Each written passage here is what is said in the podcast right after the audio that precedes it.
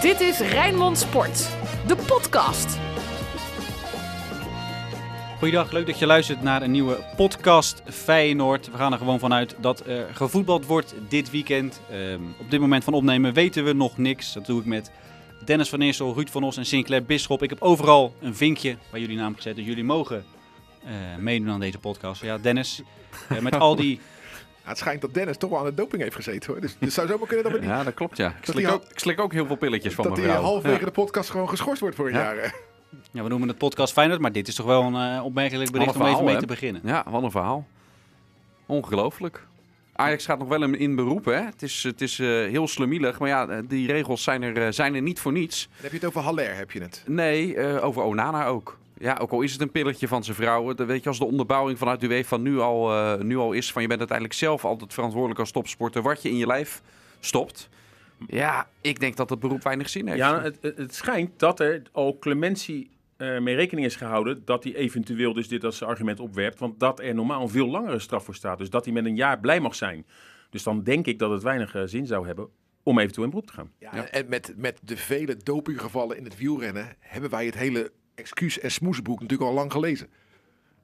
Hè, pilletje van mevrouw. eh, ik- Inderdaad, ja. ja. we, we hebben ze allemaal al gehoord natuurlijk bij al die wielrenners. Ze, Maar- hebben, het, ze hebben het nooit gedaan. En, Maar het, eh, het is Calimero-gedrag nu. Maar wat moet je nou met al die wedstrijden toch gaan doen die hij gekiept heeft? Hij heeft dus oneerlijk in dat doel gestaan. Of in ieder geval met prestatiebevorderende middelen. eh, waar hij ja, ook aanwijsbaar eh, eh, goed gekiept heeft in bepaalde wedstrijden. Ja, ik vind dat toch een discussie. En natuurlijk komt het ons goed uit als er eventueel gestraf, een straf zou eh, uit, uitvallen. Maar laten we eerlijk zijn, ja... Bij het wielrennen wordt er ook gewoon een hele ploeg uit de Tour gehaald. Ongeacht of het nou Pietje of Ja- een Jantje nou, is. dat is niet helemaal waar. Als er één dopinggeval is, wordt niet de hele ploeg eruit gehaald natuurlijk. Hè. Dat, Maar die eh, winnen uiteindelijk dan eventueel niet.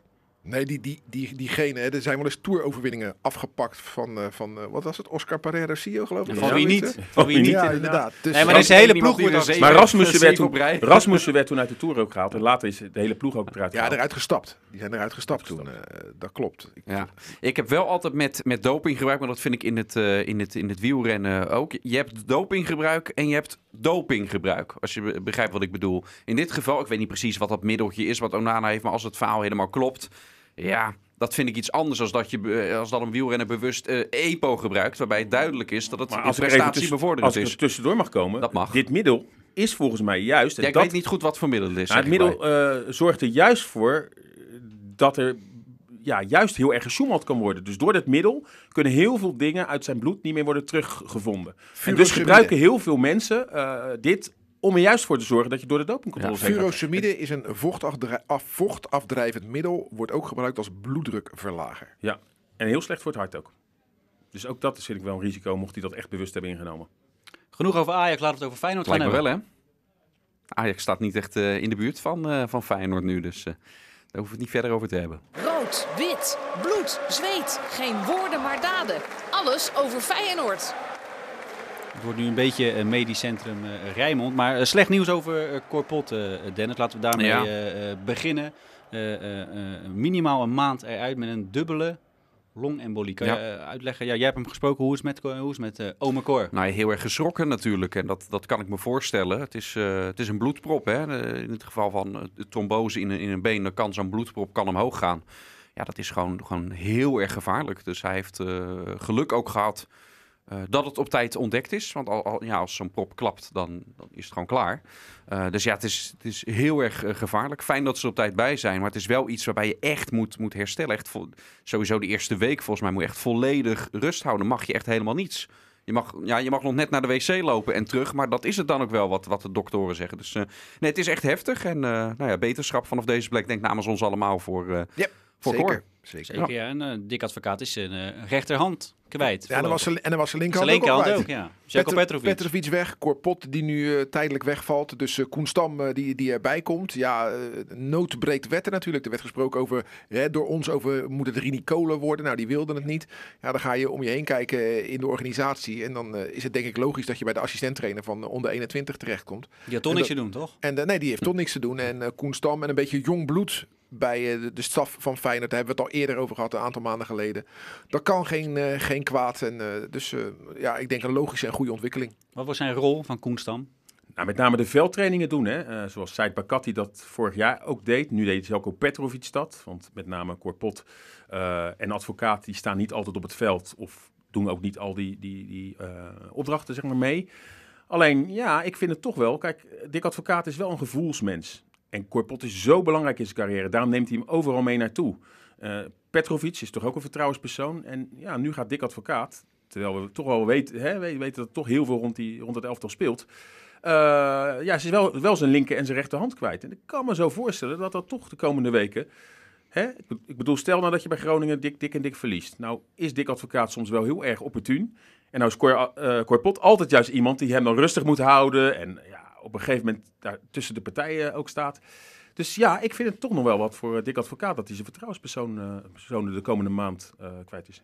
Maar uh, Ruud, moeten we uh, uh, de invloed van assistent ook niet overschatten? Nee, dat, dat wilde ik zeggen. Ik bedoel, ja, weet je, uiteindelijk is het dik who calls the shots, weet je wel. En de, de, de veldtrainer die heb je dan. En dat was dan Said Bakati die dat ook onder andere zou hebben kunnen doen. Koen Stam gaat dat nu doen, want ik zie niet John de Wolf eh, de veldtraining leiden. Nee, dat, dat zie ik niet. En, en Corpot ook niet. Hè, dat, uh, nou is hij dan geblesseerd. Dus goed dat Stam daarbij is gekomen. Want die heeft de ervaring mee. Heeft jong AZ gedaan. En uh, ja, bij Feyenoord zijn ze dol op dingen die uit Alkmaar komen. Dus waarom niet? Ja, Dennis, jij zei het al. Hè? Ja, geboren in Alkmaar. Hè? Koenstam en in de jeugdopleiding daar lang Hij is zijn vorige club voordat hij bij Feyenoord deze zomer kan was AZ nog. Hè? Ja, ja. Nou, zo, zo ziet maar. de oldschool methode waar Dick Advocaat een beetje mee om zijn oren wordt geslagen ja. de laatste tijd.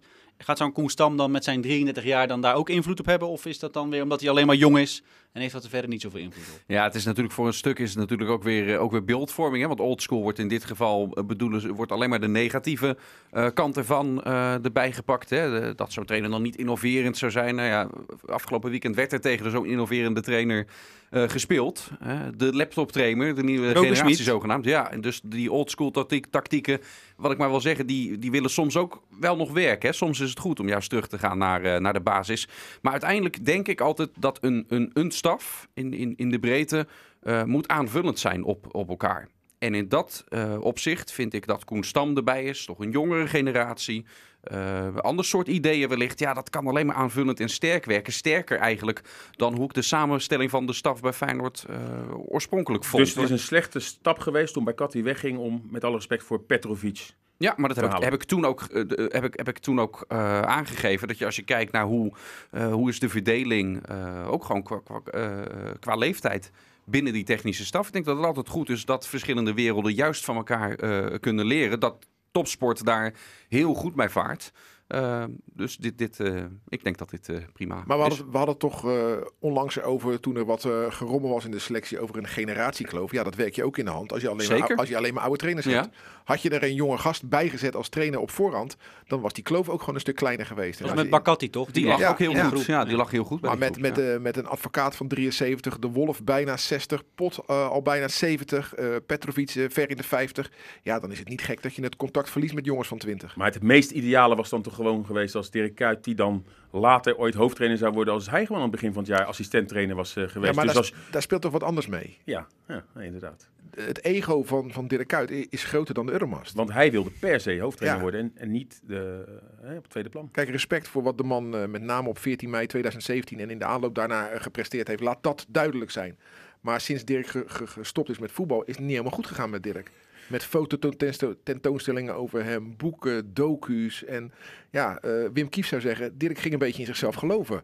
En uh, ja, nee, dat had niet gepast. Dat had zeker... Uh, Dirk is niet iemand voor het tweede plan. Maar waarom had Dirk dan niet als assistent van advocaat kunnen zijn en dan daarna eventueel hoofdtrainer nou, omdat, wat, omdat wat Ruud zegt, ja. dat ziet hij zelf ook uh, niet zitten. Ik denk trouwens wel dat Kuit daarmee ook... Uh, wel de juiste inschatting maakt. Ja. Als hij van zichzelf ook weet van ja, maar je, je moet mij ook niet als assistent neerzetten. Is die veel te dominant voor. Dat leidt alleen maar tot clashes. En dat gaat uiteindelijk ten koste van de prestaties van, uh, van zo'n elftal. In plaats van dat het, uh, dat het bijdraagt. En advocaat was heel duidelijk, die wilde dat ook niet. Nee. Maar Dirk Kuyt kan niet in de spiegel kijken en denken van mijn eerste jaar bij onder 19 was ook niet helemaal heel erg succesvol. En de, de manier waarop ik daar de trainingen gaf en met, met die uh, jongens als Dirk, omging. Als Dirk Kuyt in de spiegel zou kunnen kijken, had hij er wellicht ook niet zo bij gezeten als dat hij er nu bij zit.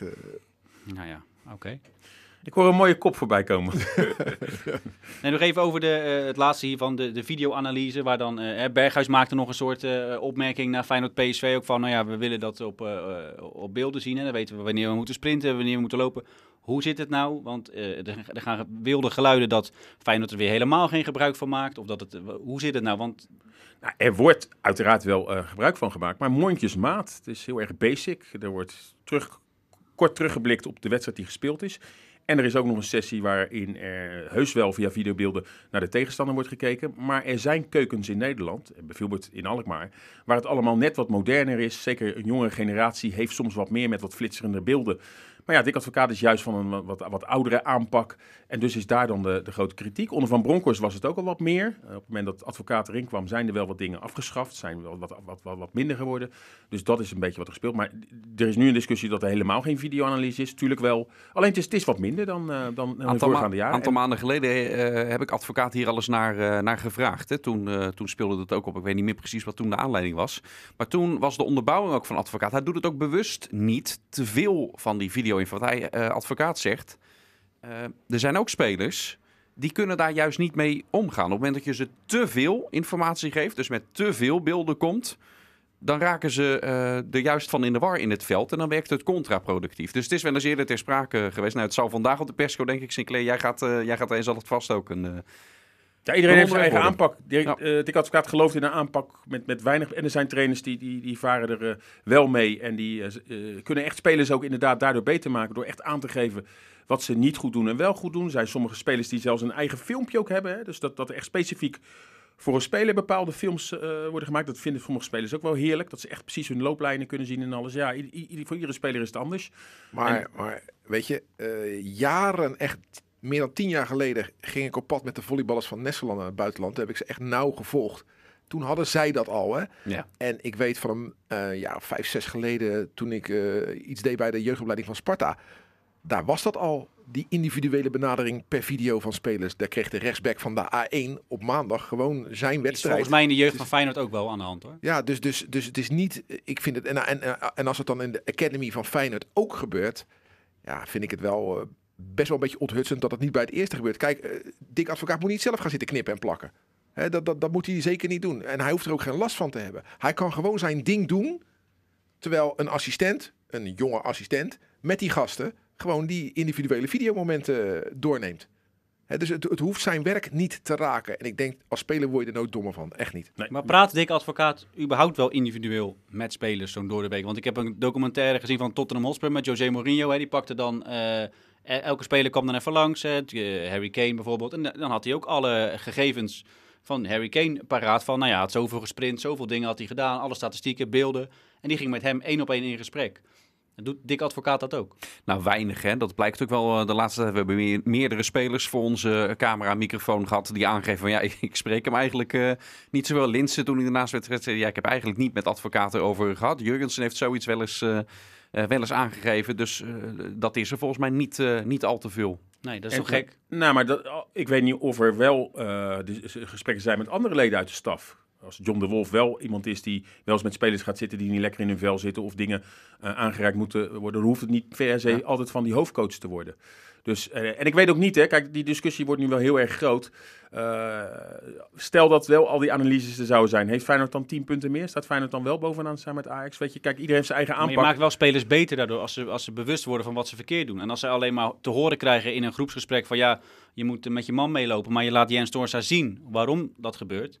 En dan kan hij daarvan leren. Ja, dat is toch al lang bewezen dat dat beter werkt dan eh, eh, dat, dat een- een, beeld duidelijker werkt dan eh, woorden. Dat is toch al lang bewezen.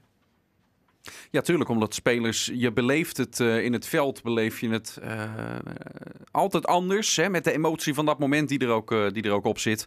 Eh, dan als je later de beelden terugziet, dan word je gewoon met je neus op de feiten gedrukt van hoe het, hoe het daadwerkelijk eh, was. Dat, dat, dat is het fijne eh, en het geweldige van, van werken met beelden natuurlijk. Ja. Laten we het over het sportieve hebben. Eh, ehm, Sinclair, met wie gaat eh, Dick Advocaat starten? Met Brian Lins of met Nicola Jurgensen? Ja, dat is altijd maar de vraag. Zo gaf Lins ook deze week aan. eh, doelend op een hat scoren tegen Heerenveen in de eerste volgende wedstrijd tegen Sparta ernaast staan. Maar ja, ik mag wel aannemen dat eh Linsen, die tegen PSV niet alleen goed speelde, scoorde, maar ook die strijd eh, gaf die advocaat wil zien. Het gif wat advocaat wil zien, dat, dat hij wel met Linsen in de basis eh, start. Maar Hij, Jurgensen deed hij, ook hij, helemaal gaf, niet hij slecht? gaf wel aan, advocaat gaf wel aan na de wedstrijd te kijken? Ja, ja. Ja, maar hij bedo- deze benoemde hij ook specifiek. Hè. Dit had ook echt te maken met, eh, met tegen PSV. Ja, Alsof maar hij niet, niet zozeer op Linsen, maar meer op het elftal. Ik verwacht bijvoorbeeld dat bijvoorbeeld dan wel Sinistera zou kunnen spelen in plaats van Haps. Ja. Maar, ja, zou je Linsen nu eruit halen als trainer? Ik denk dat heel weinig trainers dat ze eh, zouden doen. Zeker omdat je echt wel eh, inderdaad ja, als elftal moet fungeren. Hè. Dan kan Feyenoord, dat hebben we ook tegen PSV gezien, tot goede resultaten komen. Dus ja, ik, ik verwacht eh Linsen. Je zal tegen Groningen minder op, je, op de helft van de tegenstander spelen, omdat Groningen ook een goede ploeg is. Dus heb je snelheid voorin nodig. Dus is het inderdaad logischer om niet met Jurgensen en Prato te spelen. Het is wel opmerkelijk dat je dan dadelijk Jurgensen, Prato en Bosniek op de... Hebben, heb je het hele eerste seizoen zelf geroepen om een spits. En dan heb je er dadelijk drie op de bank zitten. Ja, en Danny Buis eh, zal zijn ploeg eh, ehm, helpen. Hè? Die zal ze naar voren schreeuwen en eh, onder druk zullen zetten. Is dat, is dat nog van invloed op, op Feyenoord, hoe ze gaan voetballen, denk jij? De manier van spelen van Groningen? Nou ja, het zal ervoor zorgen dat Feyenoord nog meer eh, gaat proberen vanuit de tegenstoot dan, eh, dan iets doen als Groningen inderdaad volle bak zo. ja, die zo- af en toe. Hè? Dan gaat ook Danny niet- Buis, ik- geeft nee. een seintje en dan, eh, dan gaan ze met z'n allen. Maar Groningen wil duel spelen. Hè? En Ja. dat is ook de reden dat ze thuis bijvoorbeeld toen van Ajax wonnen.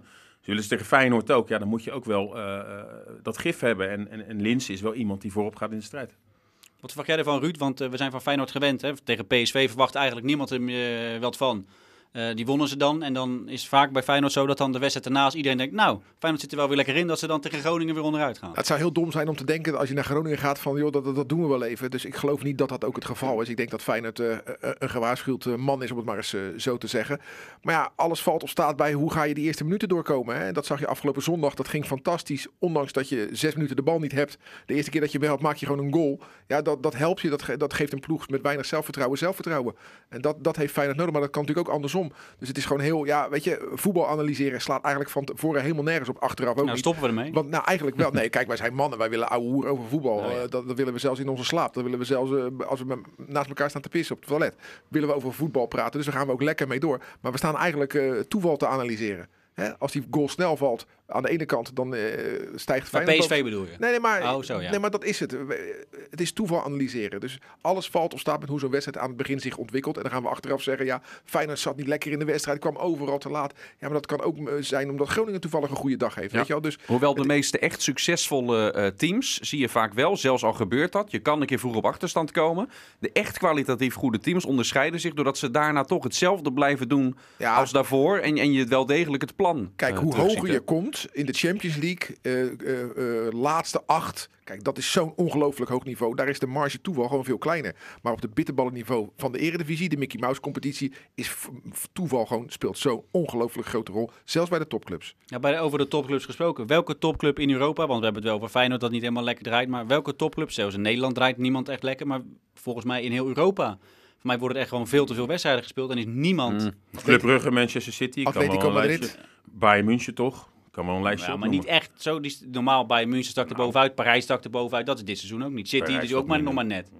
Nee, Dat is minder dan andere jaren. Dat heeft ook met, met, eh, met, eh, ah, het heeft met omstandigheden te maken. Heeft met corona te maken, waardoor je een rare voorbereiding hebt gehad. Heeft Dat ook te het, ja. maken is dat, dat eh, thuisploegen niet meer zo'n thuisvoordeel hebben. Dus dat verschil is ook kleiner geworden. Hè. Er is nu niemand die je over het dode punt eh, heen schreeuwt. Hè. Dus, dus de- dat heeft allerlei omstandigheden die het voetbal daardoor wel leuker hebben gemaakt. Want als de verschillen kleiner zijn, ja, vind ik het interessanter. Eh, de selectie van Feyenoord. Er zijn veel jongens uit de onder 21 eh, weggegaan. Ik denk, eh, volgens mij is dat een, eh, eh, een goede zaak. Want dan gaan zij eh, minuten maken, denk ik, Dennis, toch? Dat is ook gewoon de enige reden waarom ze allemaal verhuurd zijn. Dat lijkt me vrij essentieel, ja. Ja, want eh, de onder 21 competitie zal voorlopig niet eh, doorgaan. Wat ik wel opvallend vind, is dat bijvoorbeeld een Jordi Weerman nog naar FC Luzern gaat. Terwijl hij ja, eigenlijk best wel wat minuutjes aan het maken is in het eerste. Ja, eh, wel allemaal uit nood geboren. Hè? Want, want Feyenoord, eh, eigenlijk la- lag er voor hem niet echt perspectief. Dus vanuit hem zelf begrijp ik het wel heel goed. En, en die paar invalbeurtjes die hij dan, die die dan heeft... als hij nu ergens heen kan waar hij gewoon misschien structureler kan spelen... begrijp ik het vanuit hem heel goed. Maar ik zeg vanuit Feyenoord, ja, ze hebben af en toe toch op hem moeten terugvallen. Eh maar goed, ik vind het te billijken dat Feyenoord het Ja, wel eh, maar doet. op dit moment heeft Feyenoord toch weinig middenvelders. Nee, dat klopt. En hij viel tegen PSV nog in.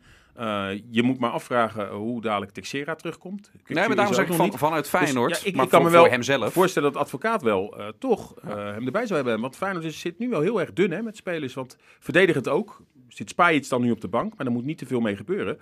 Want en Johnston en eh, Van Beek zijn nu ook verhuurd. Dus ik kan me wel voorstellen dat de advocaat wel denkt, die opruiming is leuk. Maar we hebben niks voor teruggekregen buiten Prato. Dus je selectie wordt kleiner, ook Narsing weg. Er zijn natuurlijk wel wat minder mogelijkheden als er de komende weken problemen Ja, zijn. als, je, als je spelers ziet vertrekken, zo'n Van Beek en naar Willem II, daar Ma waar Matthijs zit, oud Feyenoord, waar Martin van Geel zit, dat kan ik dan wel rijmen. Hè.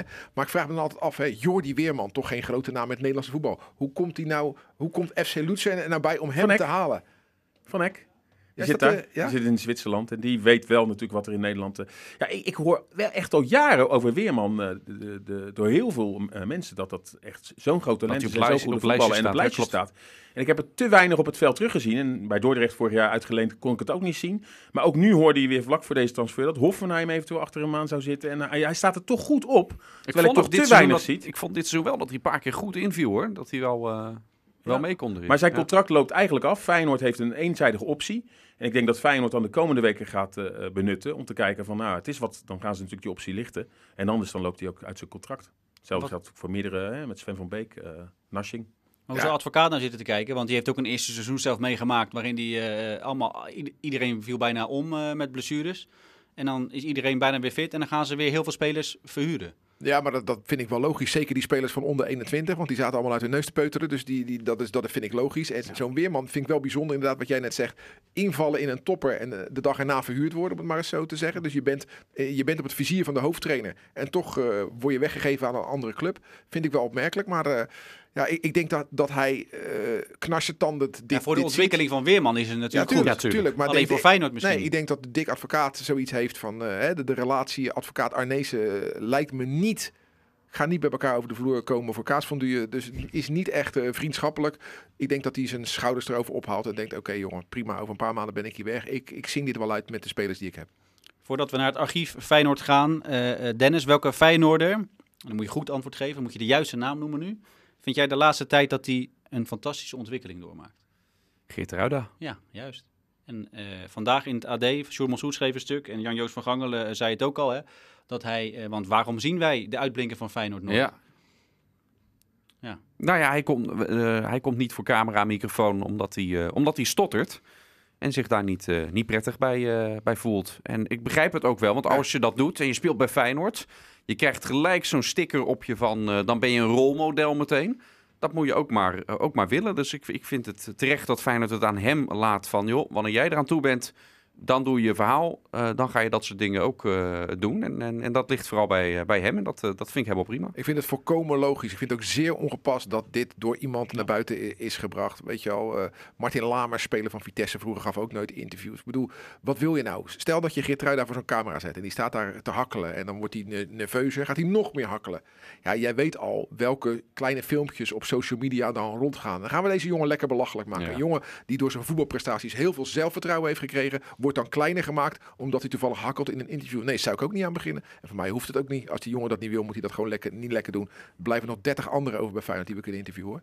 Ja, en stapje voor stapje komt het, eh, nou nu is naar buiten gekomen en nu zal er misschien een keertje een keer geschreven artikel met hem ergens eh, terug te vinden zijn. En eh, joh, inderdaad, wat deze heren ook zeggen, toch, wij wisten het ook al een langere tijd en iedereen hoort dat te respecteren. Beetje Ja, ik, vervelend. ik vind het opmerkelijk dat het naar buiten is, is gekomen. Want we wisten het al langer. Ja, ik vond het geen thema voor naar buiten toe. Zolang hij presteert zoals hij nu presteert, is er geen enkele Feyenoorder die zich oprecht achtervraagt... Hoe, waarom zien we hem nooit? Dus de enige plek waar mensen hem willen zien...